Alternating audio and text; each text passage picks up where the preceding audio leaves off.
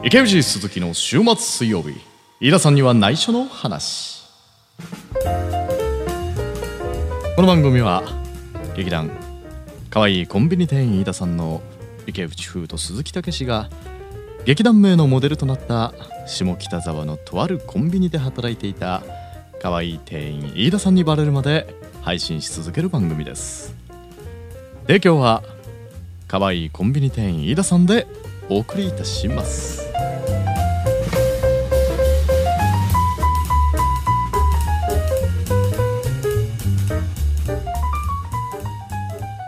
こんにちは、池内です。どうも、鈴木です。お久しぶりでございます。お久しぶりですね。いや、だいぶこうちょっと配信をおろそかにしていたというですね、そうですねことまず、まあ、やっぱり謝罪した方がいいかもしれないですね。そうですね、うん、その原因を作ったのは、うん、全て私です。いやもう本当にまあまあまあそう言わずにね、はい、すいませんでした。僕のちょっとやっぱ監督不行き届きみたいなところがあったかもしれないですけどまああくまで俺のせいで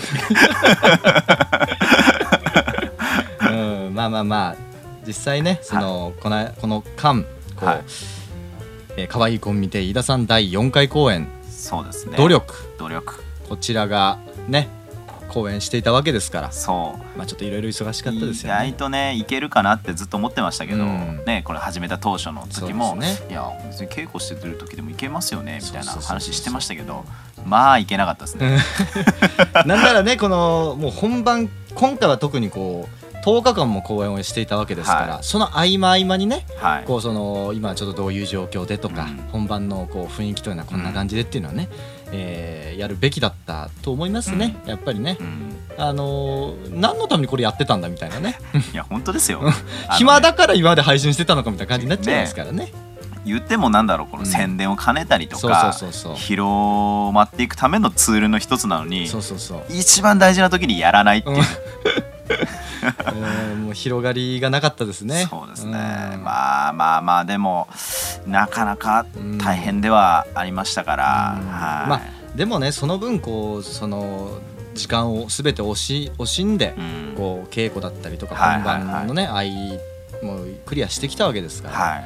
まあ、それはねだいぶお疲れ様だったということですよね、はい、全部でにじゅっステージにじゅっステージにじゅっステージね、やりましたね。いやでも大変でしたよ。だから体力追加公演を ね, ねしようなんて最初話してましたけど、そうそうそうそう、まあ無理でしたね体力的にも、まあ、俺もやっぱりそのステージ上に立つ時のね、はい、やっぱ疲労度合いっていうのがだいぶきましたから、はい、鈴木さん鈴木さん声の出演しかしないあ、俺出てなかったでしたっけ。鈴木さん出てないです。気持ちは乗ってたかもしれないです、えー、舞台上に、えーえー、はい、まあまあ誰よりも本番を見てましたからね。誰よりも見て、うん、誰よりも熱い気持ちになってくれてたんじゃないかなと思いますね。思いますね。はい、やっぱりこうあのー、とおかかんありますから、はい、その最初の方のこうあのー、舞台上でのこうやり取りと後半の方でのやり取りというのはこういろんなお客さんの反応とかをあの加味しながらこう変わっていったりとか、逆にこう変わらずいいところもね。なんかやっぱり初, 初日は初日でやっぱり集中してどういう反応が返ってくるか分かんないから集中していいものって出たんですけど、そこからね本当に積み重なっていって、はい、そのじゃあラグビーのやつが一番いいかってそうではないですけど、うんうんうんうん、あの常に変化し続けられたのが、うん、やっぱり演劇って面白いなって思う一つのあれですよね。そうですね、そうそうそう、そういう話をね、はい、もう本当もう配信しとくべきだったんですよ。いや本当そうですよ。今更蓋開けて何週間経ってんだみたいな話ですから誰も覚えてないですよそんな出演者すらもう忘れてんですから。次の舞台とかやってる人いますからもう, もうどんどんどんどん忘れられてね記憶が薄くなっていきますから、うん、そうそうそうそう、やっぱりずっとその前の声に引っ張られながらね、うん、僕らは足をこう ね, うね, ね見ながらやっていきますから、うん、まあでも今回はこう、あのー、短編の、えー、作品集ということで、うん、その新作さんぼん池内さんが新たに書いたもの、はいはい、そして、あのー、過去やった作品をこう、まあ、役者だったりとか演出を少し変えて再演をするというのがこう、うん、あのー、それぞれ交互に公演をしていたという感じですけども、はいはい、まあ、新作はあれですよね、こう新たに書いたものでありましたけど、はい、えー、まあタイトル的に言うと、えー、まず果実というですね、はい、作品、そして、えー、次がきしむほど君を抱きしめてという、はい、で、えー、もう一つが美の生産者たちというですね、うん、そのさんさくひん、さんさく品実はこうその中の作品のふたつは割と早めに脚本は出来上がったけれども、そうですね、なかなか最後のこう、まあ、どれがとは言いませんけれども、はい、なかなかこう最後こうね、あのだからといってこう別にあの投げやりに書いたわけではまあ全くもちろんないですけども、はい、いやー辛かったっすよ。海の苦しみがその時は待ってたんじゃないですか。いやー辛かったですね。俺はもう二度と書けないんじゃないかって思いましたね、うん、だからもう書いたら書き終わったらもうそれをどういう風に書いたかっていうのがもう覚えてないんですよ。ああ、その作品作った自分の頭の中の過程がそう、そうなんです、うん、だから次またなんだろう初めて台本書く人みたいな感覚になって、うんうんうんうん、もう一本書き上がって、うんうん、でまたそんな状況になって、うんうんうん、なんだとお前、はいはいはいはい、なな何をどういう意味合いで書いてるのかっていうのは全然思い出せなくなっちゃって、うんうんうんうん、まあきしむほど君を抱きしめてですけどね、言っちゃってますけど、ね、うん、まあ俺も若干今の話の流れで別に隠す必要あるかなって一瞬思いましたけどそうきしむほど君を抱きしめては本当にやばいと思いましたね、うん、まあそのなんていうんですかね、こうこう苦しみながら苦しみながらも自分の頭の中にあるものをこう振り絞って出した結果なものですから、うん、俺はこのさんさく品の中で一番池内さんの思想に近いのはその話なんじゃないかと俺は思ってますしあの思想が俺に一番近かったらやばいですけど実際問題ね、うん、ああいうあの浮気をしたわけじゃないですけど、はい、違うジャンルの話で、うん、ああいう話し合いを持ち込んだことは何度かあって、うんうんうん、それを話すたびに、はいはいはい、稽古場のそのね役者がうわーって顔してくって悪魔だと思ってペテン師だってことですよね、うん、まあ、要するにその話としてはこうちょっと三角関係っぽい感じで最初始まるのかと思いきやって、はい、まあ、恋愛にこう絡んだ話なんですけど、そうですね、まあそれを踏まえてですよ、それでこう、まあ、主人公の男がね、凌介という男が、うん、もうその自分のこう恋愛の価値観をある種こう、うん、人に押し付けるとかいうレベルではなくて、うん、人を洗脳するぐらいな、洗脳していって、うん、浮気した事実をもう隠蔽しようとするために、はい、もう必死で必死で、そう、なぜふたりの人を愛してはいけないのかっていうのを根源的に考えようぜみたいな、うん、そうそうそうそう、これは人類のテーマだぐらいな感じでね、そうそうそう、だからあの作品のこう内容自体がこう実際にこう公演で始まる前にこうちょっとしたストーリー的なものとして池内さんがこう、うん、あのー、作った紹介文として、うん、まあこう悩む男凌介、はいね、で彼はどうしても答えが出ない、うん、なぜが一つあると、うん、人とは違う考え方を真理と論理、社会の定義、モラル、世間体、さまざまな方向から一つの答えを導き出そうとする。固定観念を疑って、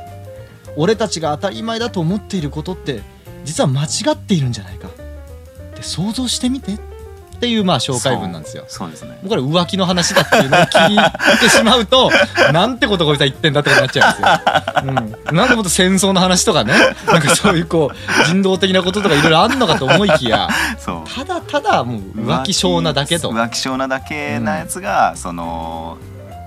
ポリアモラスっていう思想ですね、うんうん、複数人愛すっていう思想を持った、うんえー、僕は人間だからどうしようもなんないんだよこれは、うんうんうんうん、っていうような話をずっと持ち込みながら、うんはいはいはい、だから僕と付き合うのは複数人恋愛できる人同士じゃなきゃ付き合えないから君は無理だよみたいなことを言い始めたりとか、それをねこう例えばこう、えー、浮気をしちゃった人で浮気をまあ、てか本命浮気相手って、まあ、例えばいたとして、うん、それぞれ一人一人に対してね面と向かって言うなら分かりますけど、うん、ふたりともその場にいる状況でさんにんで仲良くやってこうじゃないかみたいなねそういう感覚で時伏せようとしてるわけですから、うん、ただもう一人出てたやつアホですからねまあね、うん、それはまあ、あのー、池内さんですけどね池内さんがもう女装してね役としても本当にあんなに都合のいい人いないですよね、本当にそうそうそう、最初はね本当にこう始まりとしてはふたりのいいムードからで実際ちょっと話が進むとちょっとこうあの過去の女のことがちらついてしまって私たちどうなんのよみたいな感覚からそのこう浮気してた人自体も出てきてみたいな、そうそうそうそう、うん、しかもそのあれですからね、その凌介っていう主人公は池シャーシャーとそのリビングでね、うん、その本命とこうイチャイチャしてる中、うん、浮気相手を押し入れに閉じ込めてましたからね、 そ, そ, のそこでね、うん、なんかもっともらしいというかすげえかっこいいこと言ってきますけどね。そうそうそうそう、なんかね誕生日をその誕生日とか祝い事自体が、うん、その相手のことを思う時間をだから素敵なんだみたいなことを、そうそうそう、うん、そうでそのまあ、浮気相手を押し入れに入れつつね、うん、そいつと付き合ってた時はそういうのめんどくさかったなってことを言うんですよね。前それは前の前の彼女だ、うん、だから前の前の彼女だよってちっちゃい嘘ついてるんですよね。ねえ、それに耐えかねて出てきた茜という池内さん演ずる、まあ女でいいんですよね、あれはね。あれ女ですね。あれ女でいいんですよね。女性ですね。うん、別にそのそういう趣味のあることじゃないですよね。これ今の時代だからね、うん、ちょっと分かりづらいのが少しあって、な, ね、なんかもうそういうのも含めて OK なのかみたいな若干あるので、いやそれがいかに女性に 見, 見せるかっていうのはちょっと難しかったですけどね。うん、なるほどね。まあでもあのお芝居はこうなんていうんですかね、こう恋愛模様を描いた。うん、唯一の作品みたいな感じですか。今回の新作だと、うん、確かにそうですね。僕よく恋愛系のこと書くの多いですからね。あ、まあ、あの旧作だとありますけど、そうそう、新作だとね恋愛関係唯一描いてる感じですから。確かに確かに、そうそうそう。で特にこうなんていうんですかね、その特に演じてもらった役者さんとかが、うん、こう本当にこうリアルにそういう風なこう年齢設定だったりとかにかなり近いような感じに見える、うん、はいはい、人たちでしたから、なおさらね見てて最初の導入部分とか親近感があるような感じに見えますよね、うん、よりリアルに、うんうん、そこにオカマみたいな顔した池内さんが出てきますからね押し入れからパーンって出てきてただふざけたやつが、うん、アンケートとかでもね、あの見ましたら、はい、あのあのオカマの人が良かったって言いました。いやいやオカマじゃない女性なんだよ女性なんだよ、うん、でもねこう本当にこうね褒めるわけではないですが、はい、その僕はこう本番 初, 初日から、はい、まあ、あのちょっと実際にこうあの客席で見ることは多かったんですけども、うん、本当にね憎いぐらいね本当に女らしい表情とかをだんだんしてくるわけですよ池内さんがね。そうなんですよ。そ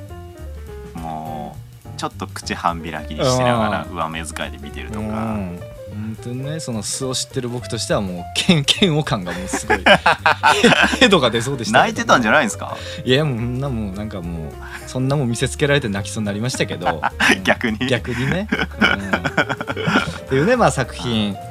まあ、結構アンケートとかでもその新作の方の回とかでこうどの作品が印象的でしたか、うん、良かったですかってやつとかで結構バラバラではあるんですけど、はい、あの結構このきしむほどっていうのも結構選んでる人も多くて。あ、そうですね。なんかいっぽんめの果実とさんぼんめの美の生産者たち、うんうんがよいいっていう人とにほんめがいいっていう人で結構分かれて、うん、話の内容としてはやっぱり分類を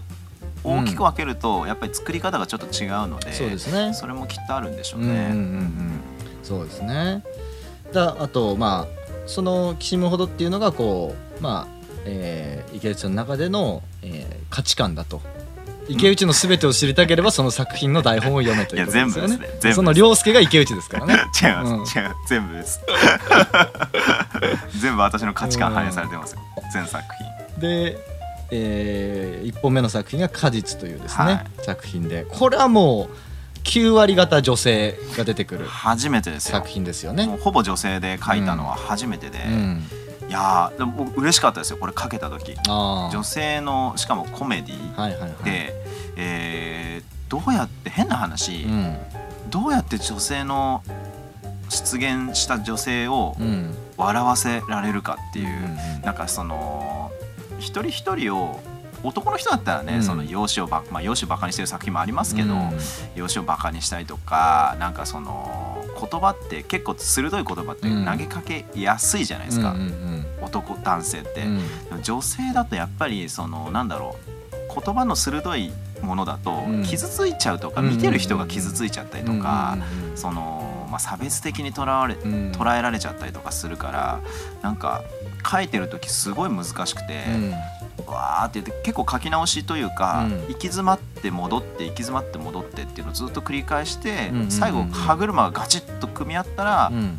中盤ぐらいから一気に書けたんですけど、はいはいはい、なんかこれ書けた時すごい嬉しかったですね、うんうんうん、なんか面白いので き, できそうだなみたいな。なるほどね。この作品は確かにこう出演人数も多いですし、うんあの長編も書けるぐらい な, そうなんいろんなこうそれぞれの視点っていうのが女性同士でありますから、うんうん、そうなんか人物も、まあ、モデルになる人がいるので、うん、書きやすかったっていうのもあるんですけど、はいはいはい、人物の立て方みたいなのはすごい、うんうん、うまくできたかなとは思いますね。そうですね、本当に全員その実生活でその、まあ、登場人物が女性がよよにんぐらいですか、よにんですね、よにんね出てくる、そのそれぞれがねこうやっぱりこうその実生活での社会的位置というか、うん、こう人間関係でいう、うん、この人はこういう位置に常にいる人とか、うんまあ、こういう下にいる人上にいる人とか、それとは関係なく、うん、ただただ自分らしくいる人とか、うん、そういうのがこういっぱい組み合わさった登場人物たちでしたから、うん、だからそういうのがね結構こうあんまり池内さんの今までの作品とかでは、うんね、そういう女性の複数人の一つの作品での描き方っていうのはなかなかなかったんでね、うんうん、そういうのもなかなか、うんえー、別の作品な感じはしますしね、うんうん、なんか空気を空気を変えていくっていう作り方が正解だなと思ったので、うんうん、あの人物自体をまあ立たせてはいますけど、それぞれ、うん、なんかそれよりかは支配してる空気をいかに大きく変えていくかっていうのがテーマだなと思いながら作って、なかなか楽しく書けたなとは、うんまあ、特にそのこの作品っていうのがこう新作公演の方の一歩目の作品ですから、はい、ここでお客さんをねグッとこう掴めてると、そのこの作品もそれぞれかなりね、見応えある感じで、うん、あの食いついて見てもらうことができる回でしたから、うんうん、ってところはありますからね。反応としては、うん、そうですね、確かに僕その変な再演の方では僕最初に出てたのであれなんですけど、うんうんうん、こっちのそのなんでしょうね、新作の一本目ってなんか俺一本目な感じがしないぐらいスッと入り込めるような感じは確かにあるかなとは見ながら思ってましたね、うんうん、そうですね、うん、なんか今までのそう作品的な感じで言うと、この作品がラストに持ってきててもおかしくないぐらいな、うん、こう完成度なんですよね、うん、やっぱりね、うんうん、それをこういっぽんめに持ってくるっていうのは、うん、まあもったいないわけでは全然ないですけど、うん、こう一発目からちゃんとね、はいはい、かますぞっていうのがあった作品なのかなって感じですよね、うんうん、まあただ全員出てくる女性はあのキャバ嬢みたいなね水商売系の女ばっかりだったっていう、ね、蓋開けてみたらね普通のこう携帯ショップの、あのー、従業員従業員としているんですけどね、元キャバ嬢元キャバ嬢みたいなね、うん、なんかアンケートで書いてくれてた方がその、うん、まあ、私も水商売をしててみたいな方がいて、はいはいはい、そのよ外から見られてるやつ私たちより内側にいる人たち側のその働いてる箇所とか土地のヒエラルギーみたいなのをすごい感じて、すごい面白かったみたいなのを言ってくれて、すごい嬉しかったですね、それ。おーみたいな、うん、なるほどね、そういう人は稀ですね、見に来ていただいてありがたいですね、そういうまさかとはいう感じですもんね。そうそう、だから稽古とかもね女性がもうメインでやって出 たとや出てますから、うん、なかなかそういう意味では大変だったんじゃないですかね。大変でしたよ、うん、もう多分一番これ大変だったんじゃないですかね、うん、あのろくさく品やったんですけど、うん、ろくさく品全部稽古場の雰囲気が変わるので、うんうんうん、あるところでは何でしょう、僕が一番好きな稽古の作り方みたいなのは、うん、これいい悪い別として好きなのはきしむほど抱きしめての稽古は、はいはい、もうすごいやったら役者同士で話し合って僕も混ざって、うん、こういう話でこういうアプローチの方法もあるし、こういう場合人間ってこうなりますよねっていうのをずっとディスカッションじゅっぷんぐらいした後もういっかいやりましょうってずっと続けられて、すごい好きな稽古の進み方だったんですけど、あるものはもう本当にもうがっぷり四つで力技でガンガンもう体育会系のよしやってはい次はい次はい次みたいな感じのやつとか、もうあるものはもうなんか凍りつくような空気のままずっとやってるとか、まあその感じに近いのはやっぱり果実とかですね、うん、作品にやっぱりちょっと近くて、あー、なるほど、変な空気になってくるんじゃないですけど、はいはいはいはい、その人間関係ではないですが、うんうんうんうん、僕と役者の間でいろいろこう考えながら、うんうん、張り詰めた空気になっていくっていうのは果実のが一番多かったんじゃないかな、うんうんうん、なるほどね、うん、そうかそうか、そのあそこのこう果実という作品の中でのこの人たちっていうのがもう本当に表面だけで関わり合ってる人たちみたいなね、うんはいはい、まあ、逆にその、えー、例えばきしむほどであれば、うん、その全員こう自分の心の中の人間のこう感情みたいなものだったりとか、うん、それを考え方も全てもう吐露し、吐露してぶつかり合ってるみたいなところですから、はいはい、確かにねその作品においてのその、うんえーまあ、メッセージ性だったりとかっていうのは全然違いますから、うん、見え方だったりとかね、うん、それはねそれも稽古にこう反映していたりするわけですね。面白かったですね、うん、果実は本当、うん、大変でしたけど面白かったですね。そして、えー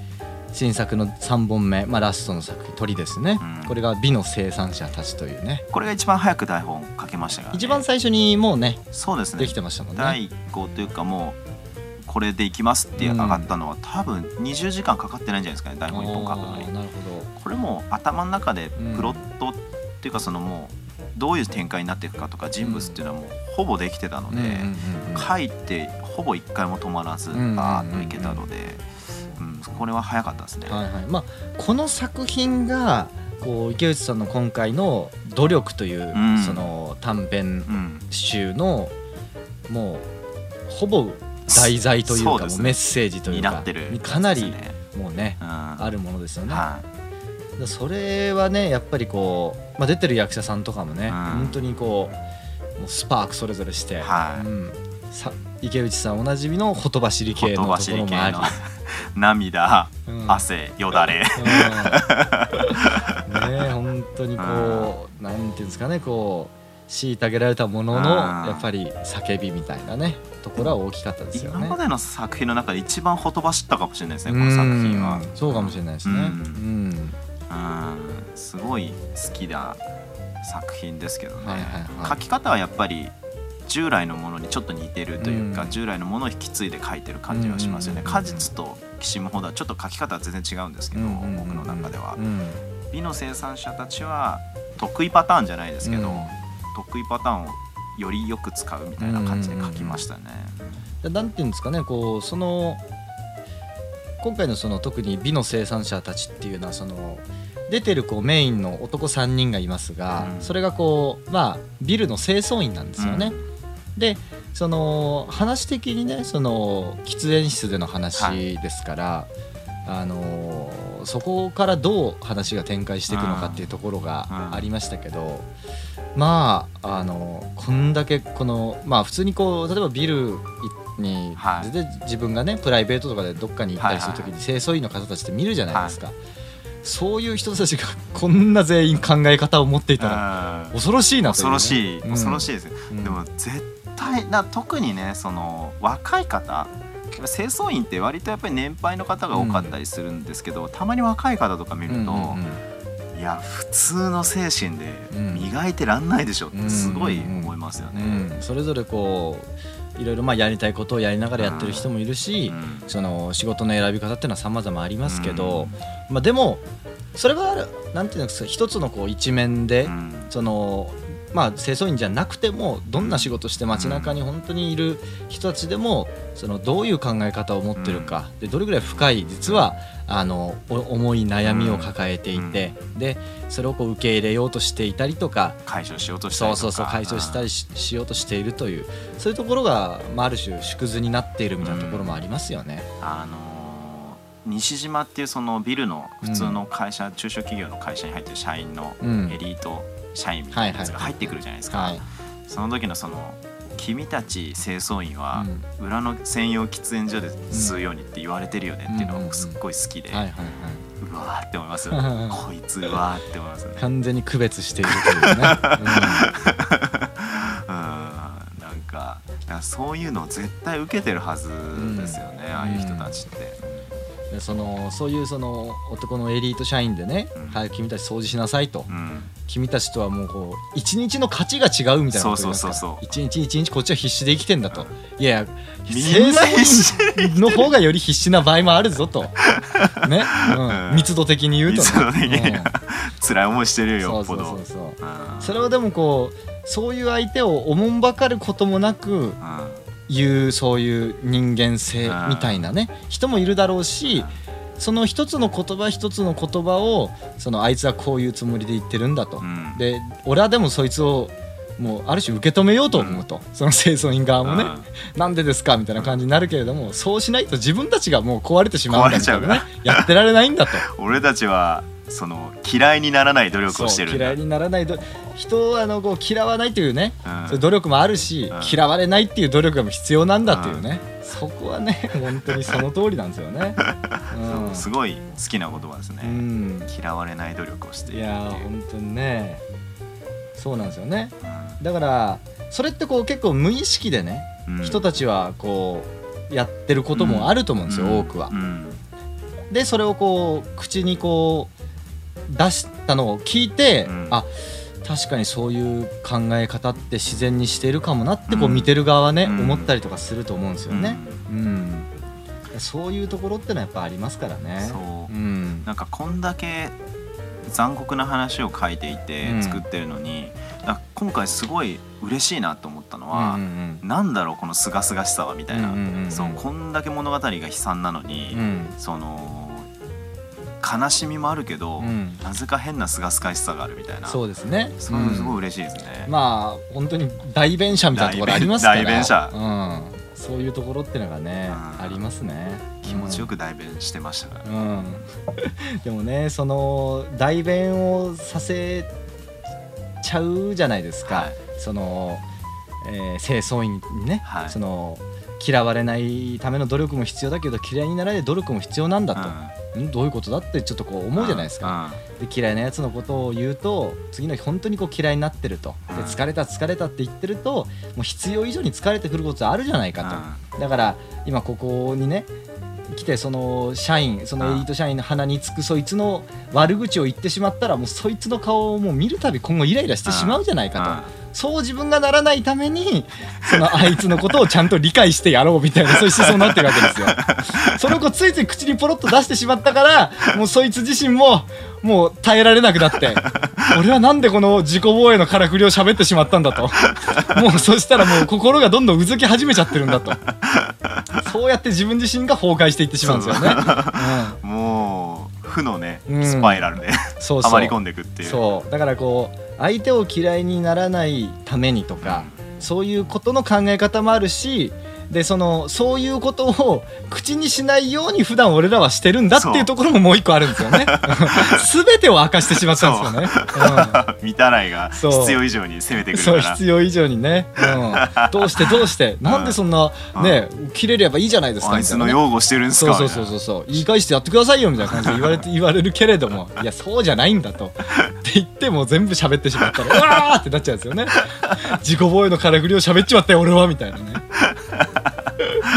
そうそこでこうそれ全てを空っぽにしてしまうとね、うん、じゃあ自分は今後どうしたらいいかっていうことになってきてしまうんですよねもう、 もうその時にすがるものがもうなくなってしまうというね、どうやったら心も体も健全に過ごせるんだ、そ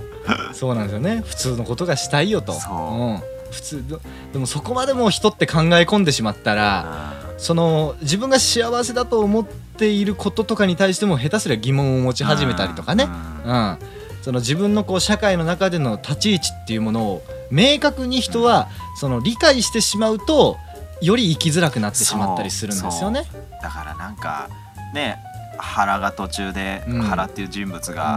うん、そのパンドラの箱を開けたから、うんうん、開けさえしなければこんなことにならずに済んだって言うんですけど、うん、でも見てる側の人のパンドラの箱もだいぶ開けてて、ね、そうそうそうそうそうしかもねパンドラだと気づいてないところみたいありますから、うん、人の心の奥で埃をかぶってで埃がかぶりすぎてて、はい、そこに何があるかすらもわからないところから引き出されて、はい、それをこじ開けさせられてっていうところですから、うん、そうそうそうだからまあ、うん、いやそうね、うん、だから僕の知り合いでなんかあのいちじぐらいに電話がかかってきて、うん、その、その日終了して、うん、どうしたんですかって普段そんな話すような人じゃないんですけど、うん、なんかもう面白かったんだけど面白いっていう言葉だけじゃ伝えられなくて、うん、私は普段本当に心を殺して生きていてなんかもうなどうしていいのか分かんなくなっちゃいましたみたいな感じで言われて、おおみたいな、いやうんはい俺もどうしていいか分かんないみたいな、うん、その人もやっぱもう生まれてくるですねそういう考えがどんどんね、うんうんうん、そうだからなんかい良かったなと思って、うん、こんなに感情を目の前でさらけ出されると思わなかったから、うん、面食らっちゃってもう全然、うん、もう考えて考えても寝れないみたいな感じの人もいて、うんうん、多分そのやっぱりこう人とね、例えばこう表面的に付き合っていたりとか普通の生活をしてる中で感情がさらけ出されることっていうのは、自分が人に対してさらけ出すか、うん、誰かにさらけ出させられるという相手になるということぐらいしか基本的にはないじゃないですか。それが第三者が第三者に対して感情をもうバーッと吐露しているみたいな状況ってなかなか出会うことがないですから、まあ、そういうのがね舞台で、しかもこうなんていうんですか、ただ感情的に喋る、まあ、言葉じゃなく一応こう、まあ、作する人間、台本を書く人間の頭の中でちゃんとあの、はいはい、整理された言葉だったりとか、はい、そのそれをより増強させるために、はいはい、もう大きく表現された言葉遣いだったりとか、はい、感, あの感情表現豊かな、ね、うん、演技力豊かな、うん、その役者がそれを演じるっていうことになると、はい、もうよりダメージはね、見てる側に対しても与えていくというかね、ずっとね、うん、だから成功ですよ。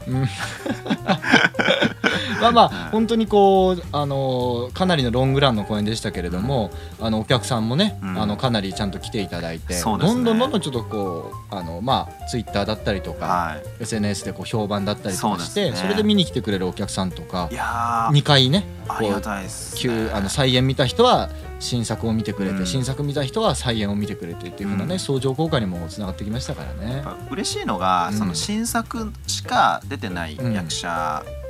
のえーとを目当てに来た方が再演も見たいっつって再演を見た場合はものすごい嬉しいですね。逆もしかりですけど、だからなんかリピーターがすごい多くて、今回さんかい見た方もいらっしゃいますし、よんかい見た方もいるんじゃないですかね。すごい嬉しいですね。そうですね、うん、いやかなりね、だいぶ大変な期間ではありました。だってこう稽古も含めてにかげつじゃ以上か、はい、にかげつぐらいか、そうですね、あの本番期間合わせてちょうどにかげつぐらいですね、うん、いやーないや今終わってみれば短いなと思いますし、うん、最初の読み合わせの時なんて、うん、もうほぼ記憶ないですからね、うん、読み合わせの頃の稽古って、うん、だけど終わっても長かったな、うん、途中の立ち稽古入ってから特に長かったな、うん、あっという間に終わりつつも長いっていう、そうですね、でパタッと合わなくなって寂しくなるっていうね、うんうん、まあドライなもんですよね。ドライなもんですよ、うん、不思議ですよね。にかげつまえには初めて会ったような人たちがにかげつかんほぼ毎日会って、もうそこから急に会わなくなるっていう、うん、なんかおかしくなりますよね。いや本当にそうなりますね、うん、だからなんかビール飲み行きましょうとかって誘っちゃったりとかするんですけど、うん、いや俺今回本当打ち上げで泣くと思って寂しすぎて、はいはいはい、全然泣かなかったですけどでもそれ以上に楽しかった飲み会ではありましたね。最後の最後はね、はい、うん、面白かった、楽しかったです ね, ね、うんうん、まあまあまあちょっとだからもうそろそろお時間ではありますが、はい、ちょっと次はあのちょっと再演の方のちょっと話とかもね、はい、いろいろできればと思っておりますので、はい、ちょっとだいぶ久しぶりなあの収録ではありましたし、はい、序盤はだいぶあの中身のない話がどんどんつながって、そうですね、探り合いながら探り合いながらね